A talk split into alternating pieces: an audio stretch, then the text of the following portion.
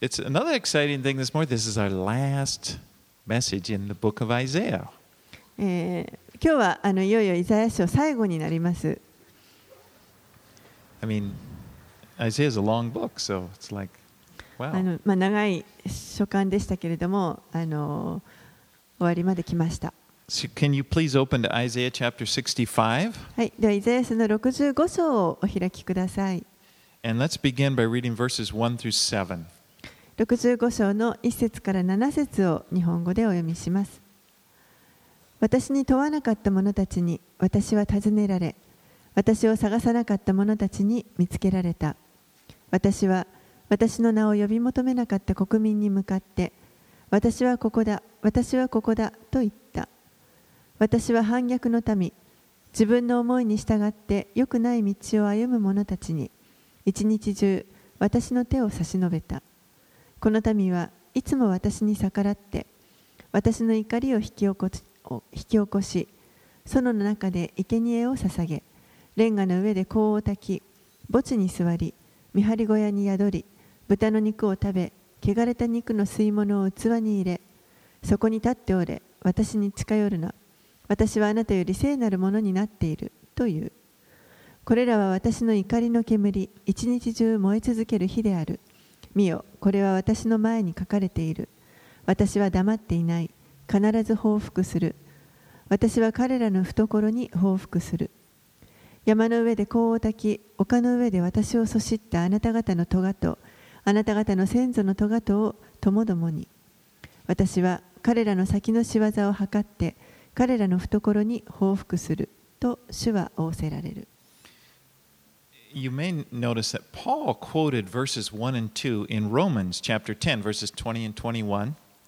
えーパウロがこの箇所1節2節のところをローマ書のローマ人の手紙の10章20節21節で引用しています。And Paul identified those who, who do not seek me, where he says, Those who do not seek me in verse 1 as being the Gentiles. えーそしてパウロはここで、えーこの1節にある私を探さなかった者たちは、えー違法人のことを指していると言っています。And he identifies the rebellious people in verse 2 as being the nation of Israel. そして2節のこの反逆の民のことをパウロはイスラエルを指していると言っています。So the Lord is saying, you know, the Gentiles have more desire for, to know me than my own people do. ですからここで主が言われているのは違法人の方が私の民よりも私のことを知りたいと願っていると言っています。そし、を知りたいと願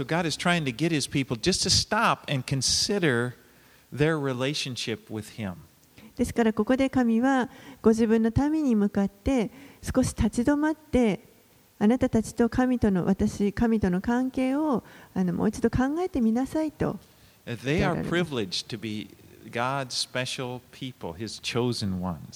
このイスラエルの民は実は神に選ばれた特別な民という特権がありました。And uh, he said in verse 2 I spread out my hands all day to a rebellious people.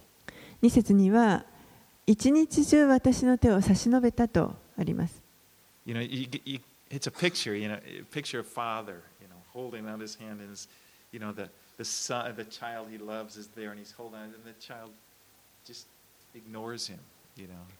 あのもう本当に父親がですねあの小さな子供をあの大きな手を広げて待っている状態。でも子供があのよちよちと来ながらも自分を無視してお父さんを無視していってしまう。And そういう絵ですね。the nation was ignoring their God. この民は神を無視していました。They were involved in worshiping other gods, そして他の神々を拝んでいました。Making sacrifices to them. 他の神々にいろんな生贄を捧げてま,た死者を拝むというようなこともしていました。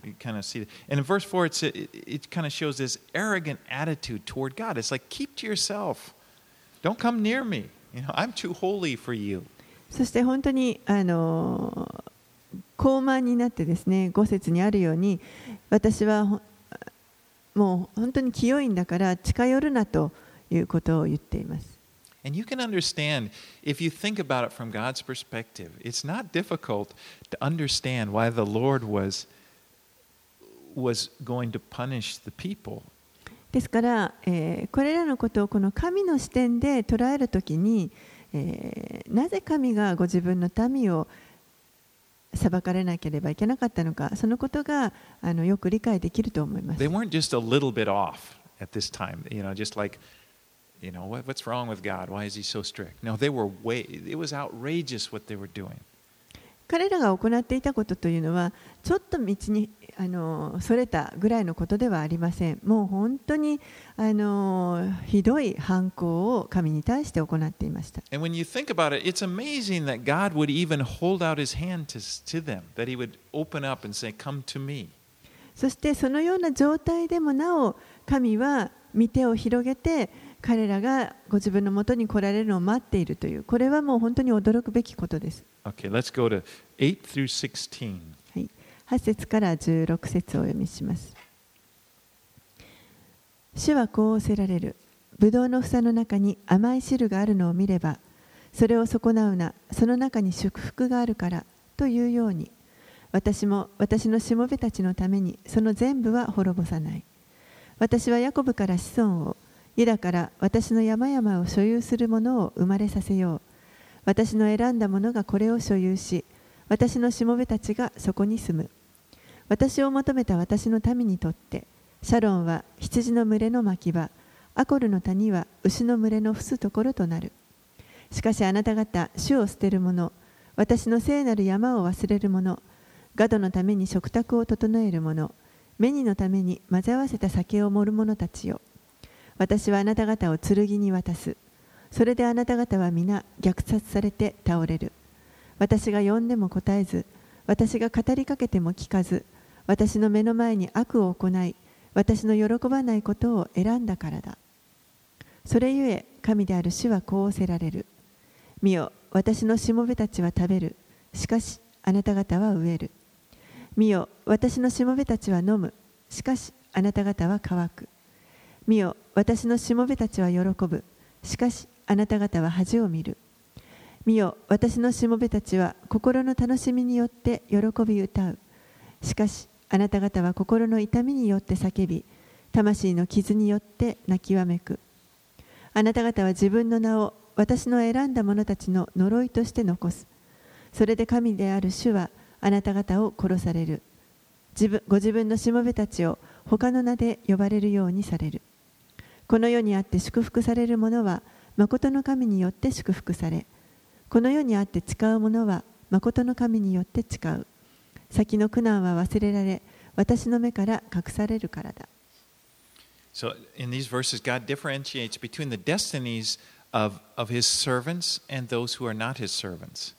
ここで神は、ご自身のしもべと、そしてしもべではないものをの、その行く末というものに違いがあるということを語っています。Servants will enjoy peace and prosperity, しもべは神のしもべは、えーこの平和とそして繁栄というものを楽しむことができます。You know, there was always in the history of Israel, and even today, there was always a remnant who are faithful to God.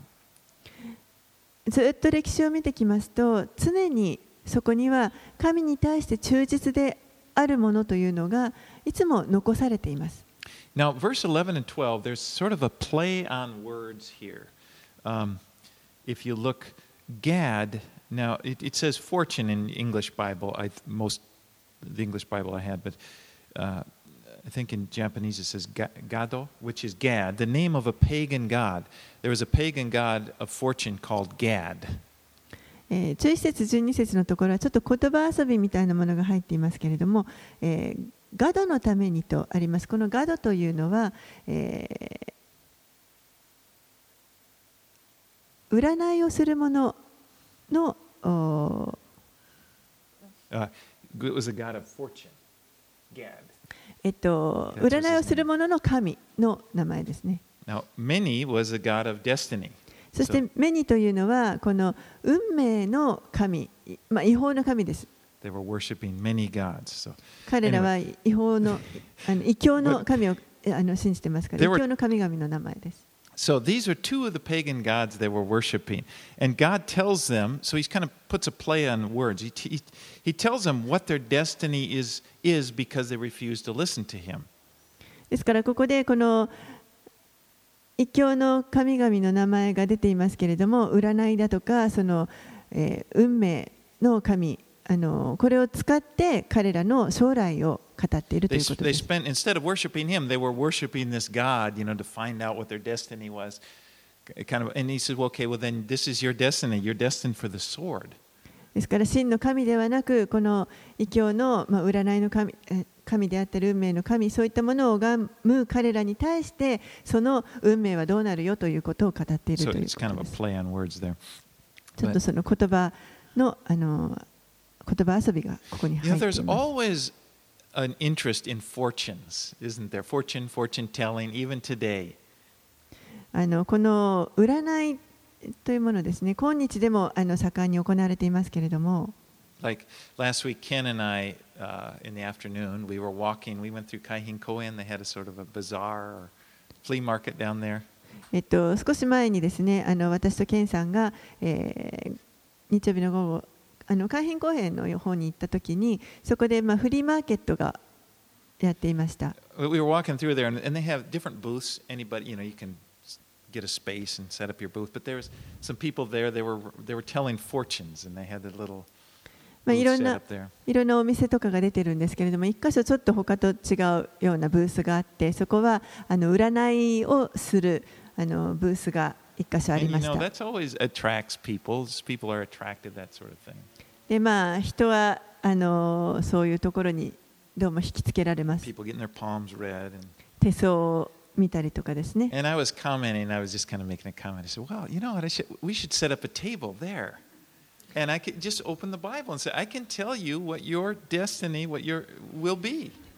でも私もですねそこにあのブースを作ってですねそこでこう聖書を開いてあなたの運命ここの聖書に書かれてあるあなたの運命をあの語ることができますよとそういうブースを作ったらいいんじゃないかなと思いま that. なぜならば聖書はあのはっきりとこの将来のことについてたくさん語っているからです。You know, knowing our eternal destiny is so important. 永遠のこの将来というものをあの知っておくということは非常に重要です。Because it, it puts our present circumstances into proper perspective. なぜならばそれを知ることによってこの今あの現状置かれているその状況というものを正しい観点で捉えることができる.何が重要なものことで何がそうではないかということを教えてく You れ know, る this was the case with the writer of Psalm 73. で詩篇のあの73編を書いた作者も同じ経験をしています。because he looked at the world and it seemed to him like there was no advantage to being godly, to being a godly person, この詩篇の作者73編の作者が.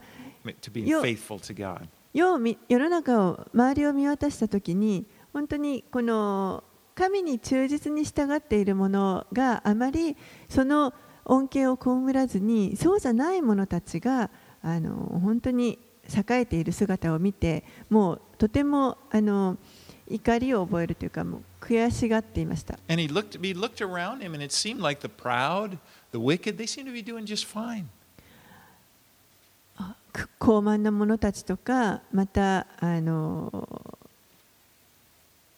悪者たちがうまく成功している姿を見ま。そういう人たちの生き方が本当になんか反映していたり、またもう自由にあの生きていまた。In 自分のこの作者の,あの人生よりも本当にそういう人たちの方が楽に生きてるように見えました。皆様そういうふうに感じたことあるでしょうか？そのことがこの作者を悩ませていました。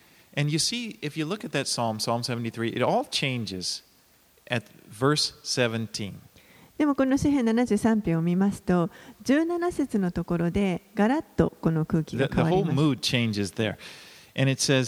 Until I went into the sanctuary of God, then I discerned their end. この73編17節に私は神の聖女に入りついに彼らの最後を悟ったとあります They would be destroyed suddenly, he realized. そういうような悪者たちはもうある日突然滅ぼされるということを彼は見ました And anytime you're tempted to envy the p- you know people of uh, eh, eh, p- ungodly people, like you know, have the same thought. Well, they seem to be doing just fine. Or it's important to step back and think about things from an eternal perspective. 私たちが何かこの神に不経験な者たち従っていない者たちを羨ましいと思いたくなるような時が来た時にはちょっと一歩下がってこの永遠の視点でもう一度物事を捉えるということが重要です.そうするとその人たちの将来には非常に大きな危険が伴っているということが分かります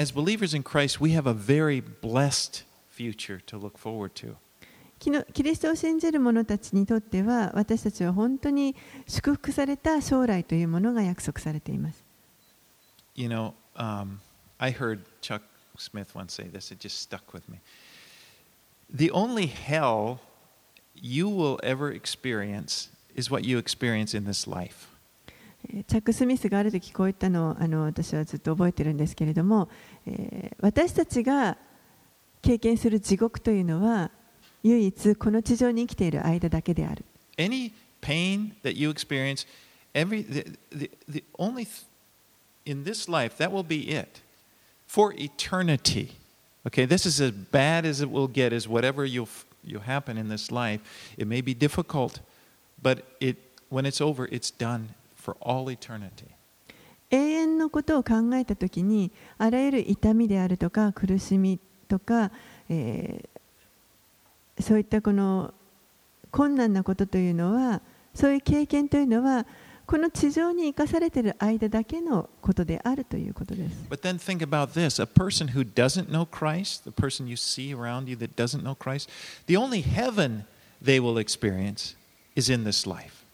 でも、逆に、キリストを信じていない者たちにとっては、その人たちが経験できる天国というのは、いるこの、唯一この地上にいる間だけということです。その後はもう本当にあの悲惨な And 状態になります。and of course that, that gives us perspective. Not just for our own lives being thankful, but it, it- it helps in giving us compassion to reach out to people who don't know Christ. ですからあのそういうことを理解するとあのその神の視点で捉えることができるようになって自分のその状況を感謝するだけではなく他の人たちに対してもあのもっとこの憐れみの思いといいますかそういった旧礼の思いというものが与えられると思います。All right, let's move on. 17 through 25. で17節から25節をお読みします。見よ、誠に私は新しい天と新しい地を創造する。先のことは思い出されず、心に上ることもない。だから私の創造するものをいついつまでも楽しみ、喜べ。見よ、私はエルサレムを創造して喜びとし、その民を楽しみとする。私はエルサレムを喜び、私の民を楽しむ。そこにはもう泣き声も叫び声も聞かれない。そこにはもう数日しか生きない血のみ子も寿命の満ちない老人もない。100歳で死ぬ者は若かったとされ100、歳にならないで死ぬ者は呪われたものとされる。彼らは家を建てて住み、ブドウ畑を作ってその実を食べる。彼らが建てて他人が住むことはなく、彼らが植えて他人が食べることはない。私の民の寿命は木の寿命に等しく私の選んだものは自分の手で作ったものを存分に用いることができるからだ彼らは無駄に労することもなく幸運で突然その子が死ぬこともない。彼らは主に祝福されたものの末でありその子孫たちは彼らと共にいるからだ。彼らが呼ばないうちに私は答え彼らがまだ語っているうちに私は聞く。狼と子羊は共に草をはみ獅子は牛のように藁を食べ蛇は塵をその食べ物とし私の聖なる山のどこにおいても損なわれることなく滅ぼされることもない。と主は仰せられる。So in verse 17, all of a sudden he jumps far ahead into the future, into a time when there will be new heavens and new earth. 17節のところからは、えーイザヤはあの急にこうかなり先の話に飛んでそして新しい天と新しい地の話に And ま this す is described in Revelation chapter 21 and 22. Those are the last two chapters in the Bible. えーこれは黙示録の最後のえー21章22章のところに書かれています But he says, And the former things shall not be remembered or come to mind. そして先のことは思い出されず心に上ることもないと言われます You know, when you think it's all of the bitter, all of the bitterness, all of the, the, the difficult memories that we struggle with will be removed as we, we enter into this new life on a new and the recreated earth. もうあのあらゆる苦みとかそれから苦しんだそういう困難な困難だったという記憶というものはすべてあの拭い去られて私たちこの新しく作られた地で新しいあ命が始まります You。know, so much of what we struggle with now, what people struggle with, involves memories, doesn't it?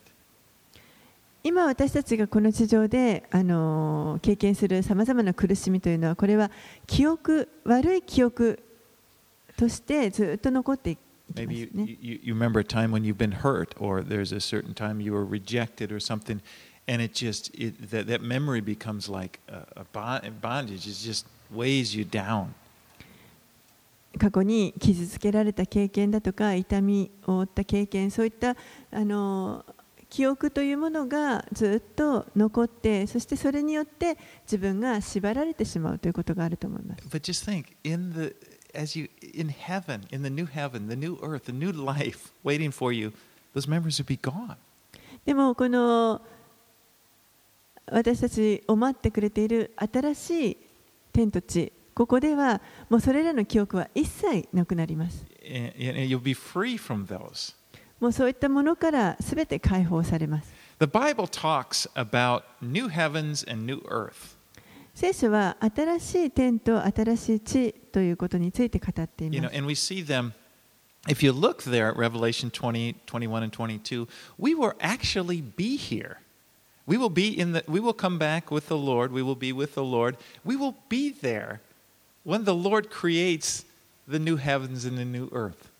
黙示録の20章から22章までを読みますと分かりますけれども、この主が新しい天と地を創造されるときには、私たちも主と共に戻ってきてそこにいます。I mean, that's kind of neat. I think it's. It would be just like being there in Genesis chapter one as the Lord is creating. I mean, もうまさにこの主が最初にあの天と地を創造された創世記の一章のこの世界に私たちはあのいることができるそのよう Notice, な感じです。 notice it says new heavens and new earth. Because some people get this idea of heaven as sort of an ethereal place, just to, you know, we kind of float around and, you know, you see pictures of clouds and harps and stuff. 新しい天と新しい地とありますけれどもあの人によってはなんかこの天というともうなんかちょっと空中にこうふわふわ浮いてですね雲にでも座ってなんか盾事でもかあの奏でているみたいなそういったイメージがあるかもしれませんけれども sometimes that's just, people don't say it, but it's really not that attractive to them. ある人にはまあそんなにそれが魅力的にも感じない But if you ようなことかもしれ what ま the せん scripture is talking about, it's like there's a new earth that we will inhabit. Well, There'll be new lives, new things. It's just, we don't know. We don't know exactly, but it will be perfect. It will be, you know, like a recreation. It'll be like things will be created good and perfect, no sin. でも聖書ははっきりと新しい地を私たちは、えー受け継ぐというふうに教えています。もうそこは、えー罪もないあの本当にそういった痛み悲しみもない、えー完璧な状態で作られたその新しい地にそれがどういうものかは分かりませんけれどもでもその完璧なあの地に私たちは生かされるということです And we will be living there. そこに生きることになります And that'll be, I mean, it really is something to look forward to. もう本当にそれはあの私たちにとって楽しみなことだと思います You know, I just think of a life, imagine a world without sin. Imagine a life, a heart that wasn't influenced, that you never had any influence of, of sin in your life. この罪のない世界というのを想像できるでしょうかもう全く罪の影響を自分の心が受けないそういうあの You were never 生き方ですね。 offended it, and you were never, you didn't struggle with selfishness. You never, you know, appetite. You, it was just perfect. You just like, 誰 imagine に that. もこう うカットさせられるようなこともないしまたあの本当にそういう傷つけたり傷つけられたり自分あのわがままさにあの落ち込んだりそういったことがもう一切ない本当に完璧な世界で生きることができるということで and す I I mean, that's, that's our future. それが私たちの将来です。Um, the world is beautiful now. As you know, I love nature. この世も今もあの十分美しいと思います。私は自然が大好きです。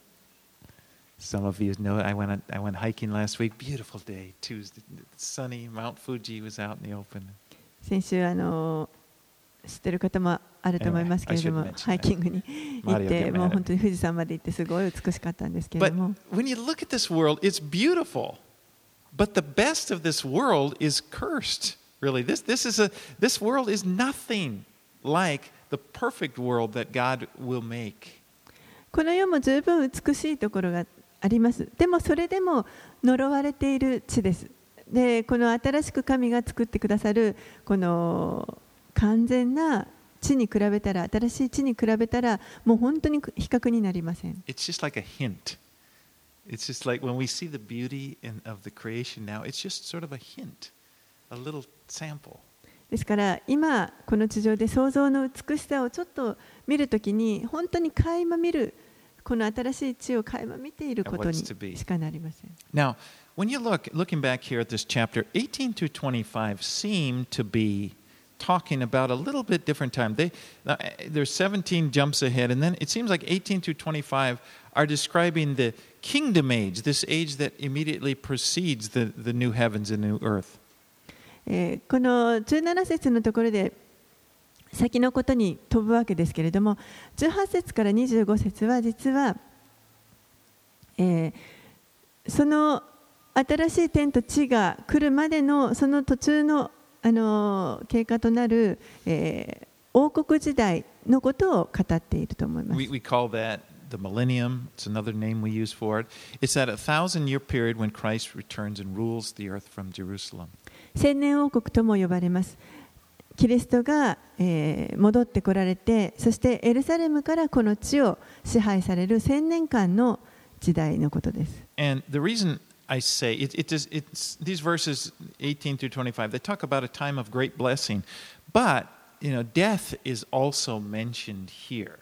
There won't be death in the new heavens and new earth. 18節から25節のところはあの本当に素晴らしいあの世界になるわけですけれどもそれでもやはりそこには死がまだあります新しい天と地になった時にはもう死はなくなります You know, in Revelations, if you're looking there, 20, chapter 20, verse 14, that's where death is abolished. And then just before, and then there's new heavens and new earth. 目視録の20章の14節を見ますとこの死が滅ぼされるということが書かれています。そして、あの新しい天と地に入っていきます。And just for reference chapter 20 of 目視録の20章がその青年王国の時代のことが書かれてある箇所です。はい、では66章に入ります。1 through 2. 一節二節主はこう仰せられる。天は私の王座、地は私の足台。私のためにあなた方の建てる家は一体どこにあるのか。私の憩いの場は一体どこにあるのか。これらすべては私の手が作ったもの。これらすべては私のものだ。主の蜜げ、私が目を留めるものは、へりくだって心砕かれ、私の言葉におののくものだ。Stephen, if you remember Stephen in the book of Acts, chapter 7, the, the first martyr, when he was, he quoted this when he was talking about how God is too great to dwell in a temple. えーステパノという人があのいました新約聖書に出てきます。えー使徒の働きの7章49節50節を見ますと、えーここで、まあ、彼が最初の殉教者になったわけですけれどもステパノが、えー その神がいかにあの偉大な方でそして幕屋の中に住んでおられたということを語っています。で、えっと、この宇宙全体がどんなに大きいかということをちょっと考えてみてください。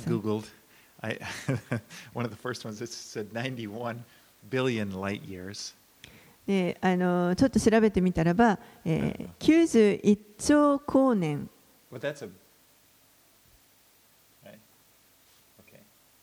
それ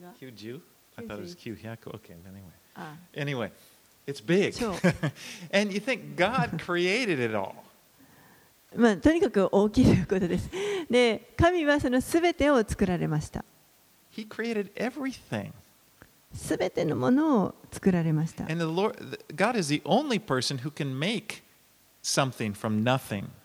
神だけが唯一何もないところから有を生み出すことのできる方です。ですから神はですね人の手が作ったものをあのに対してこうなんかこう感銘を覚えるとかそういうことはありません。But you know what amazes me when you think about how big God is. Sometimes I have this thought. You just, it's hard to imagine 91 billion light years. across- That's the, u- just the universe. But you just think of how huge God is, and and you think that He's aware of me, and He knows me. でも本当にあのちょっと考えてみてください。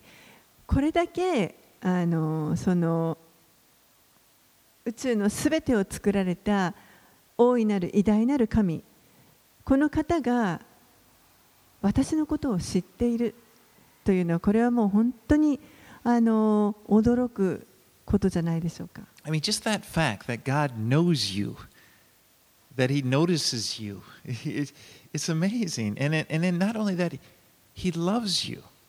神が皆さんのことを知っておられるということは本当に驚くべきことですしそしてそれだけではなくて皆さんのことを愛しておられます In verse 2, it says, This is the one to whom I will look, he who is humble and contrite in spirit and trembles at my word. 2節66章の 2, 2節には主の蜜げ私が目を留める者はへりくだって心砕かれ私の言葉におののくものだ And I mentioned it before, but really the biggest obstacle between us and God is our pride. えーもう何度も言っていますけれども神と私たちの間の障害になる一番大きなものというのはこれは私たちのプライドです It's not our circumstance. It's not. It's, it's not a person that's keeping us from God or anything. It's, it never is. It's never anything outside. It's really the biggest obstacle. It's always in our hearts. いろんな環境とか誰か他の人が自分と神の関係を妨げているとかそういうことではありませんもう一番大きな障害となるのは私たちのうちにあるこのプライドです But when we humble ourselves, this is what the Bible tells us. When we humble ourselves, it's like we open ourselves up to God. で私たちが本当に減り下るときに実は私たちは神の前に自分を開いていることになります。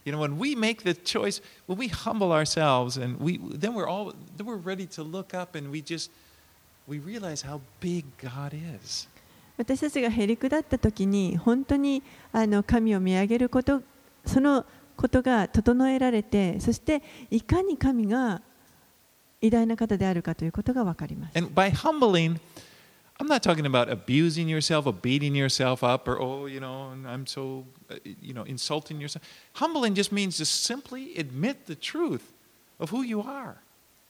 このへりくだるということは何も自分で自分をあの鞭打ったりですねこう傷つける必要はありませんそうじゃなくてただあの素直に自分がどういうものであるかということを認める For many people, that simply means acknowledging I am not God. The world does not exist for me. あのつまりあの単純に私は神ではないこの世は自分のためにあるのではないということを認めるということです。 But when we just humble ourselves, realize, okay, who we are, and we, we are created by God, and then look up, we- we can, it's like we're open to receiving from Him. そして私たちが自分がどういうものであるかということを あの認めてそしてあの神の前に自分を開いた時に神からあの受け取ることができます。Proud, でも高慢になっているとプライドがあると神から受け取ることができます。プライドというのは神の言葉に対して自分を開くことができません。You know, a proud person thinks that They need to tell God what he should do. 高慢になっている人というのは自分たちの方こそ神に対してこうすべきであると伝えるものだと思っています。You know, I say a proud person, proud, I realize pride, I can be a proud person. でその高慢な人と言っていますけれども、自分自身も私もまたそういう高慢な人にな,、so、なり得ると思います。Pride is something you have to watch out for. ですから私は大丈夫だけど他の人のことを語っているとそういうことではなくてプライドというのはいついつでも私たち自分の心を見張っている必要があると思います。And one really good symptom, one way to, to, to, to really, one thing that reveals the condition of our hearts in this area of pride is our attitude toward the Word of God. そしてす一つその自分のあの心の状態をあの判断する良い方法としては神の言葉に対して自分がどういう態度を持っているかということだと思います。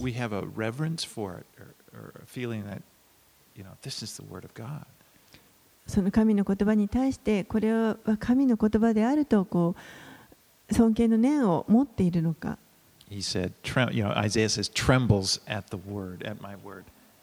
イザヤは私の言葉におののくということを言っています。But, you know, the proud, when the hearts are proud, they just basically, they're, they're often, they're bored with the word of God or, or they think it's foolish or irrelevant.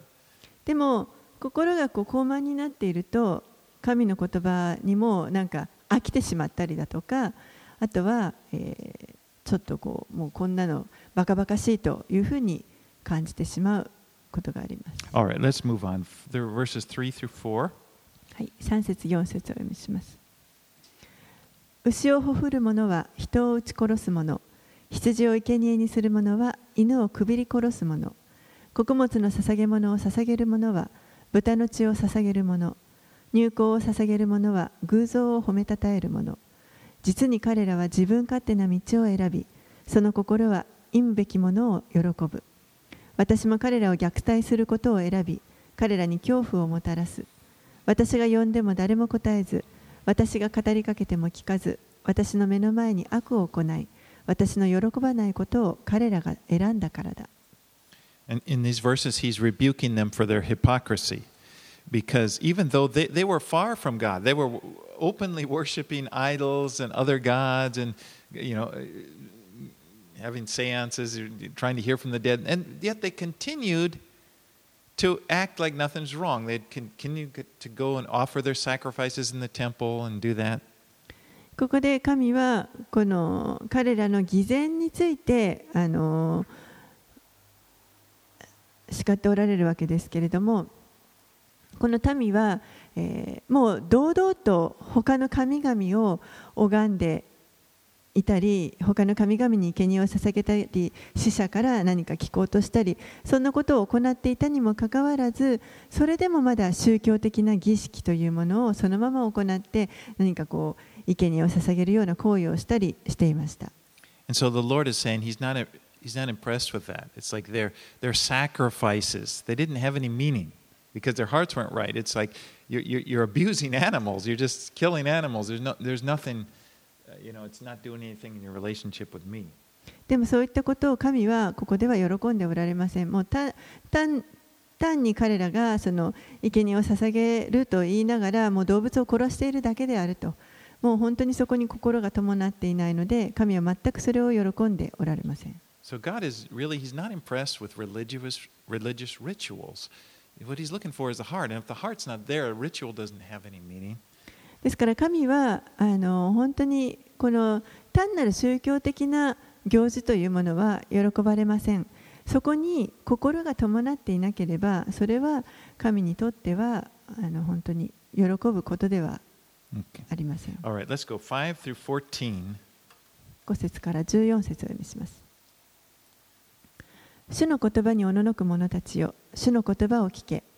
あなた方を憎み、私の名のためにあなた方を押しのける。あなた方の同胞は言った。主に栄光を表させよ。そうすれば、あなた方の楽しみを見てやろう。しかし、彼らは恥を見る。聞け、町からの騒ぎ、宮からの声、敵に報復しておられる主の御声を。彼女は生みの苦しみをする前に産み陣痛の起こる前に男の子を産み落とした誰がこのようなことを聞き誰がこれらのことを見たか。地は一日の陣痛で生み出されようか。国は一瞬にして生まれようか。ところがシオンは陣痛を起こすと同時に子らを産んだのだ。私が生み出させるようにしながら産ませないだろうか。と主は仰せられる。私は産ませるものなのに体を閉ざすだろうか。とあなたの神は仰せられる。エルサレムと共に喜べ、すべてこれを愛する者よ、これと共に楽しめ、すべてこれのために悲しむ者よ、これと共に喜び、喜べ。あなたは彼女の慰めの乳房から乳を飲んで飽きたり、その豊かな乳房から吸って喜んだからだ。主はこうせられる。見よ、私は川のように繁栄を彼女に与え、あふれる流れのように国々の富を与える。あなた方は土を飲み、脇に抱かれ、膝の上で可愛がられる。母に慰められるもののように、私はあなた方を慰め、エルサレムであなた方は慰められる。あなた方はこれを見て心喜び、あなた方の骨は若草のように生き返る。主の御手はそのしもべたちに知られ、その憤りは敵たちに向けられる。So the Lord promises to save Jerusalem and deliver her from her enemies. 主がここでエルサレムを救い、敵から救い出されるという約束をしておられます。In verse 8, he says, Who has heard such a thing? Who has seen such things? Shall a land be born in one day? Shall a nation be brought forth in one moment? For as soon as Zion was in labor, she brought forth her children. 8節には誰がこのようなことを聞き誰がこのようなことを見たか地は一日の陣痛で生み出されようか国は一瞬にして生まれようかところがシオンは陣痛を起こすと同時に子らを産んだのだとあります Imagine an effortless childbirth. 想像してみてください陣痛のない出産 I mean, just before, whoa, there it is. You know, there, there, he, he or she is. Just, もうあの一緒にして子供がそこにあの生まれているという状 that's 態 what で he's saying, you know, and it's like, but you know, actually, the nation of Israel was born in a day. He said, Have, Who has heard of such a thing? And it happened. でまあ、それがここで語っていることですけれども実際ですね実はイスラエルの国というのはこのように一日にしてあの生まれましたこえまさにここに書かれてある通り On May 14th, 1948. 1948年の5月14日のことです Ben Gurion proclaimed the words that we hereby proclaim the establishment of the Jewish state in Palestine, and it was recognized. And since then, ベングリオンという人がその時に、えー宣言して、えーここにこのパレスチナの地にユダヤユダヤ人の国が、えー建国されたということを宣言すると。そそしてそこからそれをイスラエルと呼ぶというふうに宣言しました。Verse 12 says, Behold, I will extend peace to her like a river. 12節には「見よ私は川のように繁栄を彼女に与え」と書かれています And so it's like this vision. When, when the Messiah comes, in returns in glory and triumph, Jerusalem will, will enjoy this peace. The peace of Jerusalem, it would be like a, a gentle, powerful river that is never disturbed. ですからこのメシアが再び栄光と勝利のうちに戻ってこられる時にはこのエルサレムの平和というものがもう本当にあの穏やかなそして力強い川の流れのようになるというふうに But we see it's not only Jerusalem, it talks about, it says the glory of the Gentiles will be like coming in. And it, it, it's a time when the whole world will enjoy this peace. エルサレムではだけではなく実はこの違法人全体もまたそこに共に戻ってきてそして、えー全世界がこのメシアのあの栄光に満ちた平和というものを楽しむことになります。All right, let's finish up 15 through 24. はい、で15節から24節をお見せします。見よ、誠に主は火の中を進んでこられる。その戦車はつむじ風のようだ。その怒りを激しく燃やし、火の炎を持って攻め立てる。実に主は火を持って裁き、その剣ですべての肉なるものを裁く。主に刺し殺される者は多い。おのがみを性別し、身を清めて、園に行き、その中にある一つのものに従って、豚の肉や忌むべきものやネズミを食らう者たちは皆立ち滅ぼされる。主の蜜げ。私は彼らの技と思いはかりとを知っている。私はすべての国々と種族とを集めに来る。彼らは来て私の栄光を見る。私は彼らの中に印を置き、彼らのうちの逃れた者たちを諸国に使わす。すなわち、タルッシュ、プル、ルデ、メシェク、ロシュ、トバル、ヤワン、遠い島々に。これらは私の噂を聞いたこともなく、私の栄光を見たこともない。彼らは私の栄光を諸国のために告げ知らせよう。彼らはすべての国々からあなた方の同胞を皆、主への贈り物として、馬、車、かご、ラバ、ラクダに乗せて私の聖なる山、エルサレムに連れてくると主は仰せられる。それはちょうどイスラエル人が捧げ物を清い器に入れて主の宮に携えてくるのと同じである。私は彼らの中からあるものを選んで祭司とし、レビ人とすると主は仰せられる。私の作る新しい天と新しい地が私の前にいつまでも続くように、主の蜜げ、あなた方の子孫とあなた方の名もいつまでも続く。毎月の新月の祭りに、毎週の安息日に、すべての人が私の前に礼拝に来ると主は仰せられる。彼らは出て行って、私に背いた者たちの屍を見る。その氏は死なず、その火も消えず、それはすべての人に意味嫌われる。When Jesus returns to set up his kingdom, it's, it says he will judge the people. イエスが戻ってこられて、このご自分の王国を建てられるときに、イエスは民を裁かれます。 And for some people, this will be a horrible time. ある人たちにとってはそれは本当に恐ろしい時です。 They will experience his anger. この主の怒りというものを経験することになり You know, ます。 for others, it, it's the beginning of something beautiful. でも他の者にとっては、えー本当に麗しいものがこれから始まるという時になります。Many people will be drawn to the Lord and, and they will worship him. 多くの人々が主のもとに来て主を礼拝しに行きます。But we should never forget the judgment of God is a very serious thing. でも決して忘れてはいけないのは神の裁きというのは本当に深刻なものです。In the end, there are only two destinations there is heaven and hell. 終わりの時にはもう本当に2つのあの道しかありません。天国か地獄かです。And the Bible is very clear about this. 聖書ははっきりとそのことを語っています。You know, Jesus spoke about this very clearly.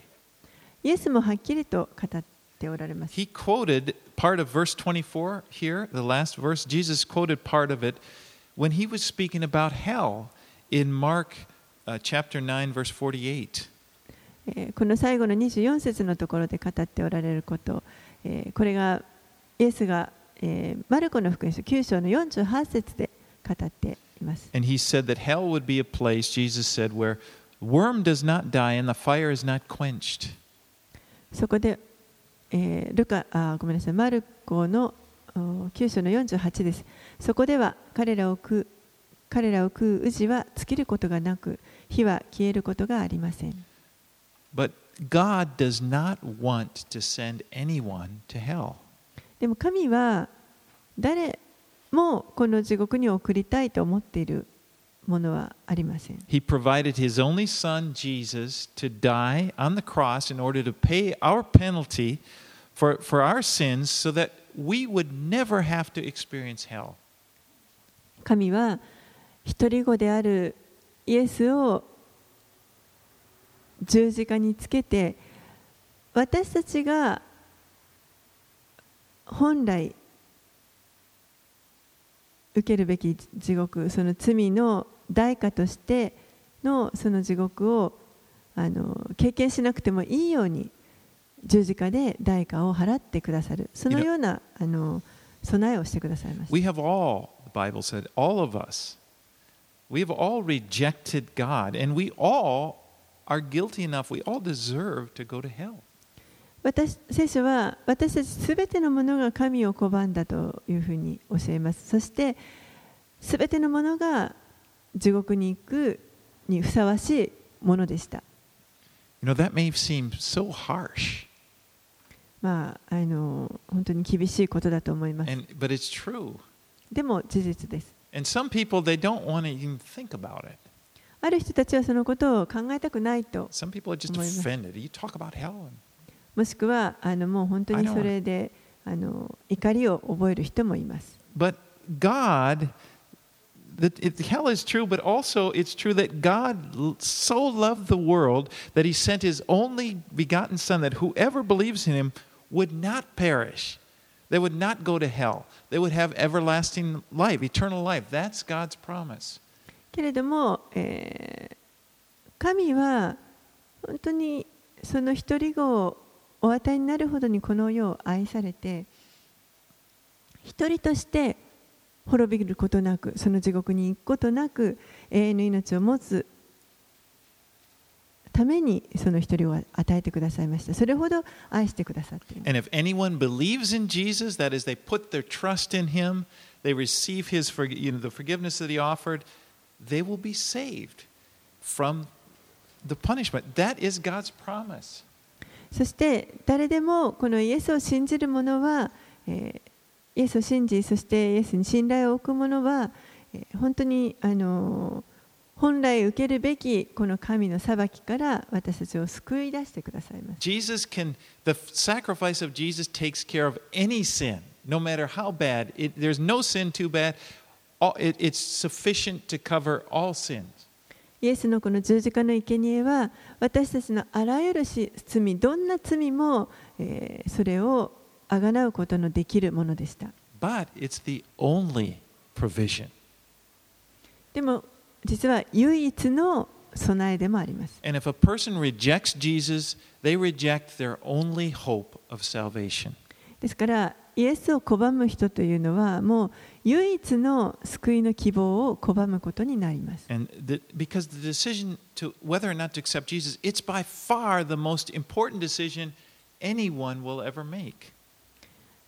イエスを信じるか信じないかというこの決断というのは、私たちがあのする決断の中で最も重要なものです。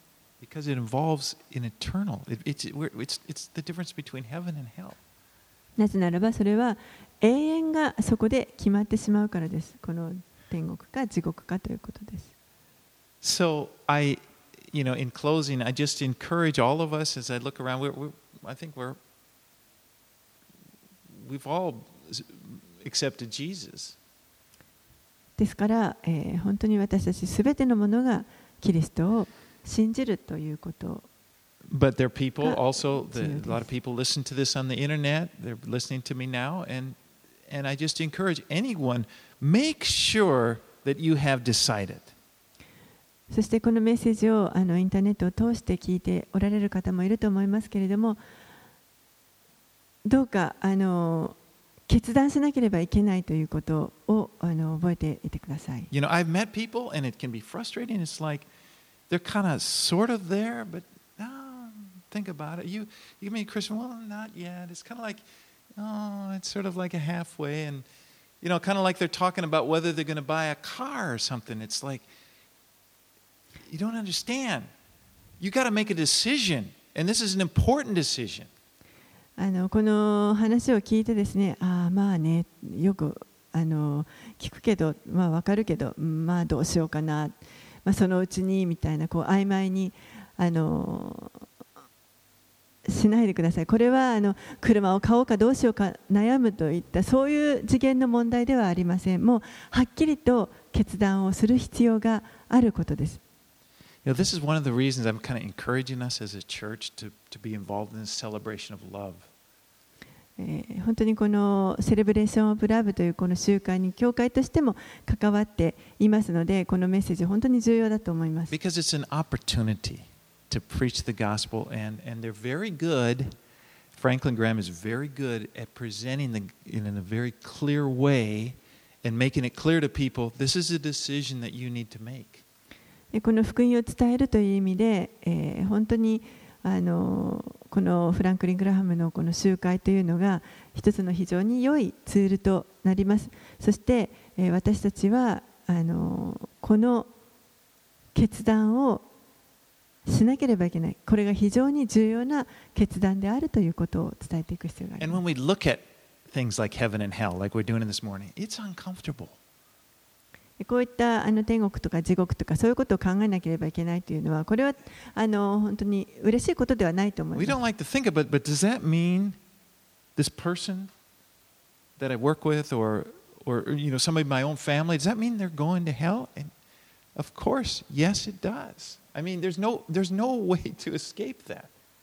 でもあの自分の周りにいる人たち家族であるとか。友人その人たちがもし決断をしなければそのままその人たちは滅びに進んでいくわけです。それはもう事実でありあの深刻なことです。You know, it's not just hell. It's, it's not getting, it's not just going. It's also not going to heaven, which is this beautiful place. もうあの地獄に行くということだけではなく本当にその美しいあの天国に行くこと 入ることができないということです But I say that because it's not easy. Like a lot of us, we do, well, what do I say or what do I do? And so when an opportunity comes up, it's a good time. Okay, well, you know, how can you maybe, maybe the Lord has a plan, at least to be praying for people. ですからあの、 まあ、そうは言ってもなかなかですねじゃあ何を伝え何て言えばいいのかどうすればいいのかというあの決して簡単なことではないと思いますだからこそこのような集会が本当に良い機会になると思いますのであの少なくともそういった人たちのことを覚えて祈るということが大切です.何もしないでいたくはないわけですよね You, 私たち you は know, because this is like, this is a heavy thing. And I'm not trying to make it more heavy and let me see if I can make you as uncomfortable as possible. But it's true. It's like we got to, as, as the church, we have to, we have to come to grips with this. 本当にあの簡単決して簡単なことではないあの重いことだと思いますけれどもでもあの私たちは やっぱりこれを無視してはいけないと思います。We have this treasure. It's like we've got this message. And it's a, it's a power. It can save. It can bring people. It can open up.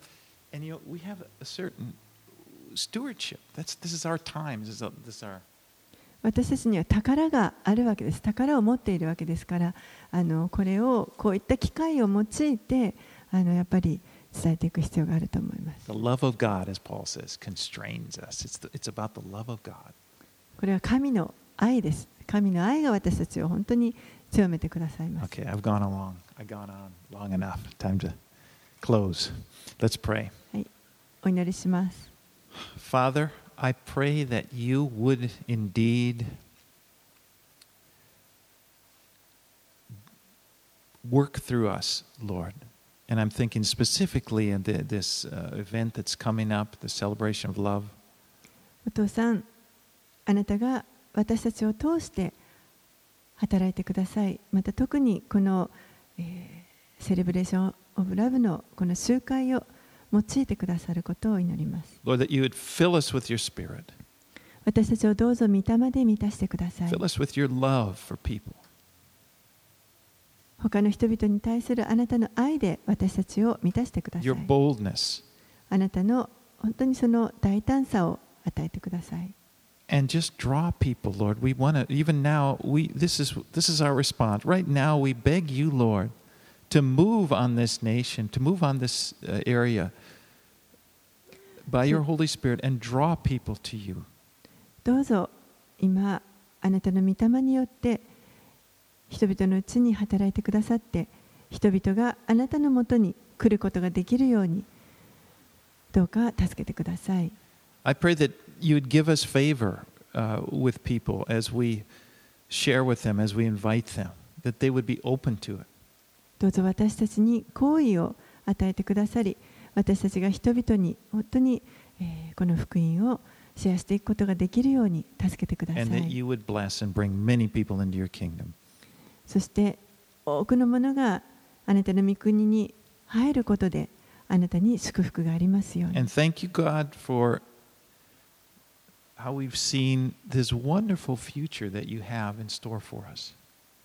またあなたが私たちのために用意してくださっているこの素晴らしい将来の約束をこの朝見ることができたことをありがとうございます。You, God, us, イエス様を通して私たちに与えてくださったこの救いを本当にありがとうございます。And just keep, keep that, keep どうぞ私たちに語り続けてください。that we would have the right perspective そして私たちが正しい視点で捉えることができますように。as we go through the rest of our days on this earth. この地上の残りの人生を歩んでいくとき In に、Jesus' name we pray. イエス様のお名前によってお祈りします。Amen. アーメン